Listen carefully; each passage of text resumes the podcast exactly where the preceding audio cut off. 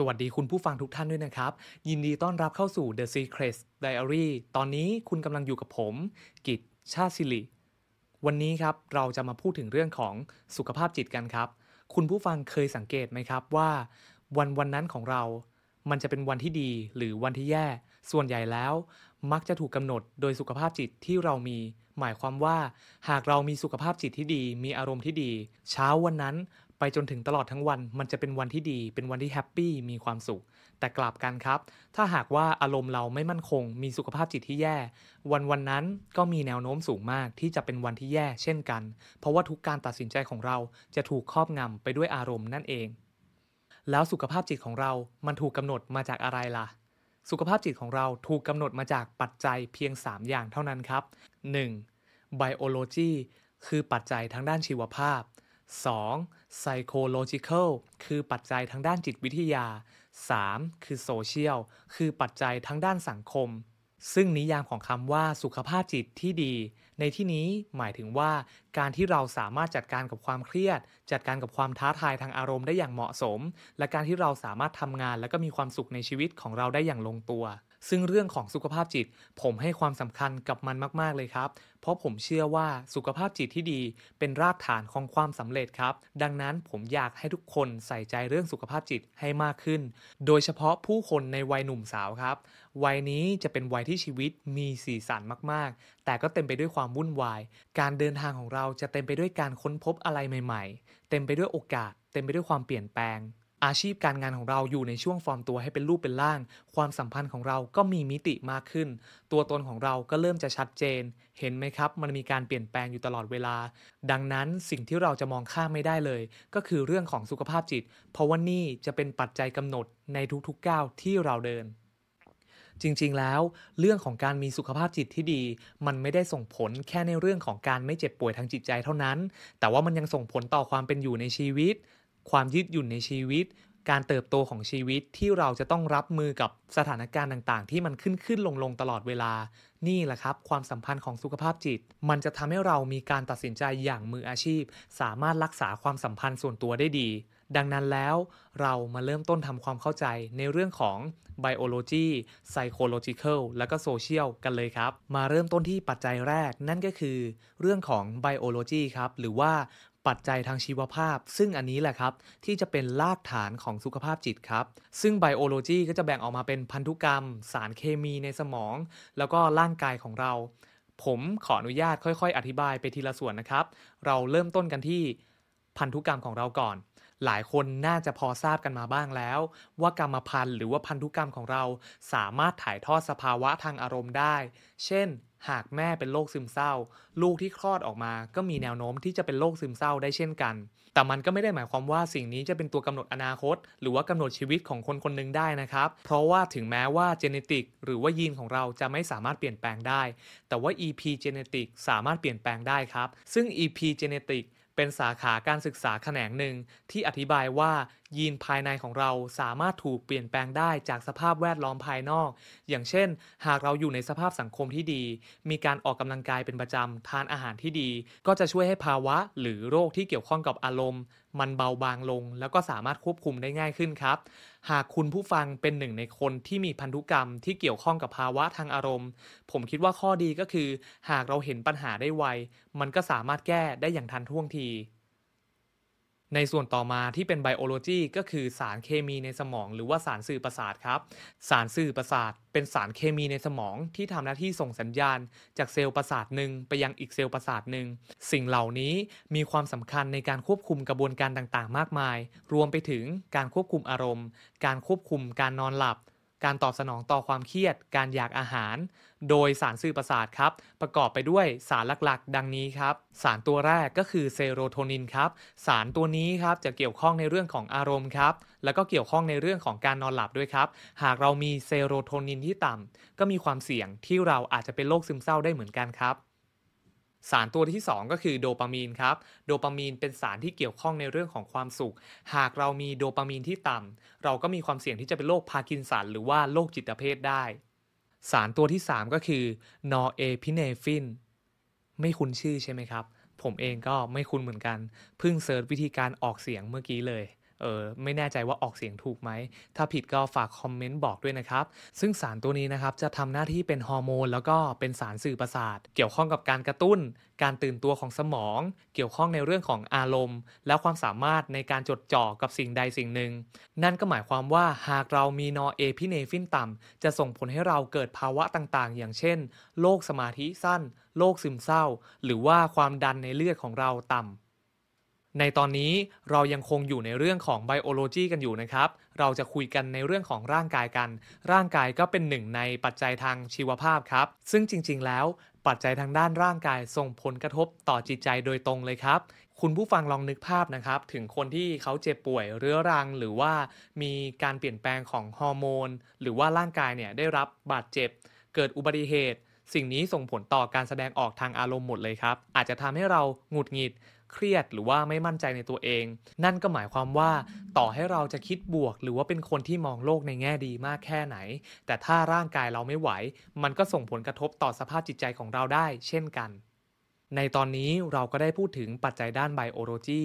ซึ่งเป็นหนึ่งใน 3 องค์ประกอบหลัก ที่มีผลต่อสุขภาพจิตของเราไปเรียบร้อยแล้ว และต่อจากนี้เราจะมาพูดถึงปัจจัยข้อที่ 2 นั่นก็คือส่วนของ psychological กันครับ psychological คือปัจจัยทางด้านจิตวิทยา จริง ๆ แล้วเรื่องนี้มันเป็นเรื่องของการค้นพบตัวเองจากภายในก็ว่าได้ครับ ปัจจัยทาง psychological สิ่งเหล่านี้จะเป็นตัวควบคุมความคิดอารมณ์ทัศนคติของเรา ซึ่งส่งผลโดยตรงต่อการตอบสนองที่เราตอบสนองต่อเหตุการณ์ต่าง ๆ ในชีวิตของเรา พูดง่ายๆ ก็คือวิธีคิดของเรามีผลต่ออารมณ์ของเรา อย่างเช่น หากเราเป็นคนชอบคิดในแง่ร้าย ชอบนินทาว่าร้ายผู้อื่น ชอบพูดไม่ดีกับคนอื่น มันก็จะทำให้อารมณ์ของเราหรือว่าสภาพจิตใจเราแย่ได้ครับ ในอีกมุมนึง หากเราเป็นคนที่คิดดี มีการมองโลกที่ดี มีความเมตตา มีความเอาใจใส่ผู้อื่น สิ่งนี้ก็จะช่วยให้เรามีสุขภาพจิตที่ดีขึ้นได้ พูดง่ายๆ ก็คือความคิดเนี่ยส่งผลต่ออารมณ์ของเราโดยตรงมากๆเลย และการตอบสนองของเราก็มีบทบาทสำคัญต่อสุขภาพจิตของเรามากๆ ยกตัวอย่างเช่น หากเกิดเหตุการณ์มีรถเฉียวกัน ผมเชื่อว่าจะมีคนอยู่ 2 ประเภทที่ตอบสนองต่อเหตุการณ์นี้ นั่นก็คือประเภทแรกคือคนที่มีอารมณ์โมโห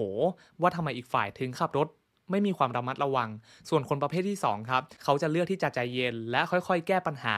ถ้ามีประกันก็เรียกประกันมาเคลียร์ อันนี้มีผลต่อสภาพจิตใจต่อสุขภาพจิตของเราแน่นอนคำแนะนำก็คือ เราควรจะมีการยืดหยุ่นทางอารมณ์ มีการปรับตัวครับ เรื่องไหนที่เราควรอ่อนก็อ่อน เรื่องไหนที่เราต้องแข็งก็จำเป็นต้องแข็ง หากเรื่องไหนที่เรารู้สึกว่าเราจัดการคนเดียวไม่ไหว ก็ควรจะมีการขอความช่วยเหลือจากคนอื่น แล้วก็อีกเรื่องที่สำคัญมากๆก็คือ เราควรจะมีการฝึกสติของตัวเองอยู่ตลอดเวลาครับ ไม่ว่าการฝึกสติของคุณมันจะคืออะไรก็แล้ว แต่แต่ผมเชื่อว่ามันจะเป็นผลดีแน่นอน บางทีอาจจะไม่เกี่ยวกับการนั่งสมาธิก็ได้นะครับ มันมีหลากหลายวิธี ลองไปหาวิธีที่เหมาะสมกับตัวเองดู ต่อมานะครับ จะเป็นส่วนในเรื่องของการนับถือและรับรู้ในตัวเอง หากเราเป็นคนที่มีการนับถือ หรือว่ามองว่าตัวเองเนี่ยเป็นคนที่ดีเลิศมากจนเกินไป สิ่งนี้ก็จะเป็นอุปสรรคต่อสุขภาพจิตของเราได้ แต่กลับกันครับ หากเราเป็นคนที่นับถือในตัวเองต่ำอันนี้ก็จะส่งผลต่อการเป็นโรคซึมเศร้า หรือว่าการไม่เคารพตัวเองได้เหมือนกัน ฉะนั้นแล้วเราต้อง balance ตัวเองให้ดีๆ ครับ หาตรงกลางของมันให้เจอ และปัจจัยสุดท้ายปัจจัยที่ 3 นั่นก็คือปัจจัยทางด้านสังคมหรือว่าโซเชียลนั่นเองครับ โดยผมจะขอแบ่งปัจจัยนี้ออกมาเป็น 3 ข้อย่อยดังนี้ครับ ในส่วนแรกก็คือความคาดหวังทางวัฒนธรรมและโซเชียลมีเดียในส่วนนี้ผมเชื่อว่าคุณผู้ฟังทุกๆ คนเนี่ยน่าจะสัมผัสมันได้เป็นอย่างดีครับ เราทุกคนรู้กันอยู่แล้วว่าค่านิยมในสังคมเนี่ยมีผลต่อการเลือกทำหรือว่าไม่ทำอะไรในชีวิตของเรามากๆ โดยเฉพาะในยุคนี้ครับพอมันมีโซเชียลมีเดียเข้ามาทำให้เราเนี่ยจะเห็นภาพชีวิตที่ดีที่คนอื่นเนี่ย พร้อมที่จะโชว์ให้เราเห็น มันเป็นภาพมุมที่เขาตั้งใจเลือกแล้วก็คัดสรรมาเป็นอย่างดีแล้ว ในบางครั้งหากเราใส่ใจแล้วก็เชื่อภาพพวกนี้มากจนเกินไป มันอาจจะทำให้เราเกิดความอิจฉาริษยา เกิดความน้อยอกน้อยใจ แล้วก็แน่นอนมันจะส่งผลต่อสุขภาพจิตของเรา และปัจจัยในข้อนี้ ปัจจุบันมันก็ดูเหมือนว่าจะส่งผลกระทบต่อพวกเรามากขึ้นเรื่อย ๆ ต่อมาครับเป็นเรื่องของความสัมพันธ์และการสนับสนุนทางอารมณ์ พูดง่าย ๆ ก็คือหากเรามีสังคมที่ดี อยู่ในสังคมที่ดี มีเพื่อนร่วมงานดี มีคนรอบตัวดี ความสัมพันธ์พวกนี้ครับ จะเป็นส่วนที่เกื้อหนุนจิตใจของเรา ในวันที่แย่จะมีคนให้เราคอยปรึกษา ให้เราคอยระบายเรื่องราวต่างๆ ให้เขาฟัง แต่กลับกันหากในชีวิตของเรามีความสัมพันธ์ที่ toxic อยู่ สิ่งนี้จะทำให้เรามีความเครียดเพิ่มขึ้น เราอาจจะอยู่กับผู้คนก็จริง แต่สุดท้ายเราอาจจะรู้สึกได้ว่าทำไมชีวิตของเรามันช่างโดดเดี่ยวเสียเหลือเกิน และในส่วนต่อมาครับ คือสภาพแวดล้อมในที่ทำงาน และความกดดันในสายอาชีพ สมมุติว่าเราอยู่ในสภาพแวดล้อมที่ทำงานที่ไม่ค่อยดี มีเจ้านายที่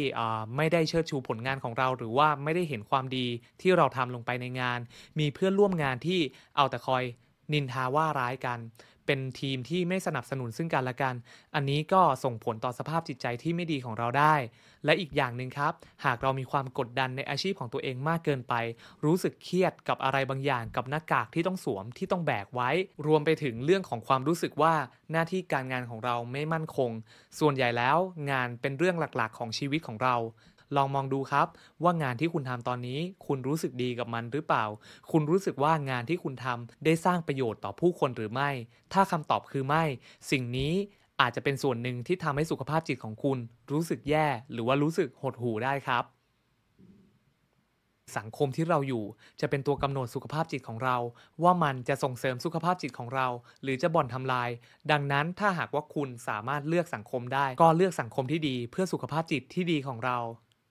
สุดท้ายนี้ผมเชื่อว่าการที่เราทุกคนเข้าใจทั้ง 3 ปัจจัย มันจะทำให้เรามีชีวิตที่เติมเต็ม แล้วก็สมดุลมากขึ้น สรุปอีกครั้งให้คุณผู้ฟังได้เข้าใจง่ายๆนะครับ ในส่วนแรกเราพูดถึงในเรื่องของไบโอโลจีนั่นก็คือชีวภาพ เราพูดถึงพันธุกรรม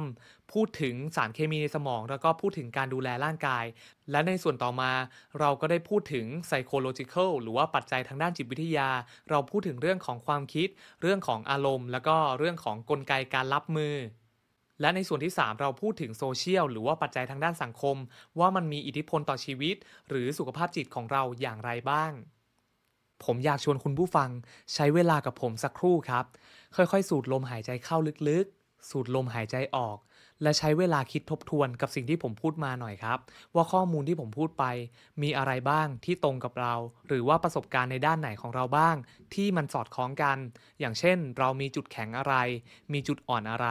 ลองวิเคราะห์และหามันดูครับ เพื่อที่เราจะได้รู้จักตัวเองมากขึ้น และสุดท้ายเราจะได้หาทางยกระดับสุขภาพจิตของเราให้มันดียิ่งขึ้นได้ เพราะทุกปัจจัยที่ผมพูดไป มันมีความเกี่ยวเนื่องสอดคล้องแล้วก็ส่งเสริมกัน ดังนั้นในแง่มุมของปัจจัยด้านไบโอโลจีเราควรจะมีการใส่ใจต่อสุขภาพของเรา จัดลำดับความสำคัญของเรา เลือกที่จะออกกำลังกาย เลือกที่จะรับประทานอาหารดีๆ แล้วก็ดูแลการนอนหลับการพักผ่อนให้เพียงพอ สิ่งนี้จะส่งผลกระทบที่ดีต่อสุขภาพจิตของเรา และปัจจัยทางด้านจิตวิทยาหรือว่า psychological เราควรจะพัฒนาทักษะของการตระหนักรู้ในตัวเองให้มากขึ้น ฝึกคิดทบทวน ฝึกการมีสติ แล้วก็ฝึกการบำบัดหรือว่าการเยียวยา หากคุณรู้สึกว่านั่นมันเป็นประโยชน์ต่อคุณ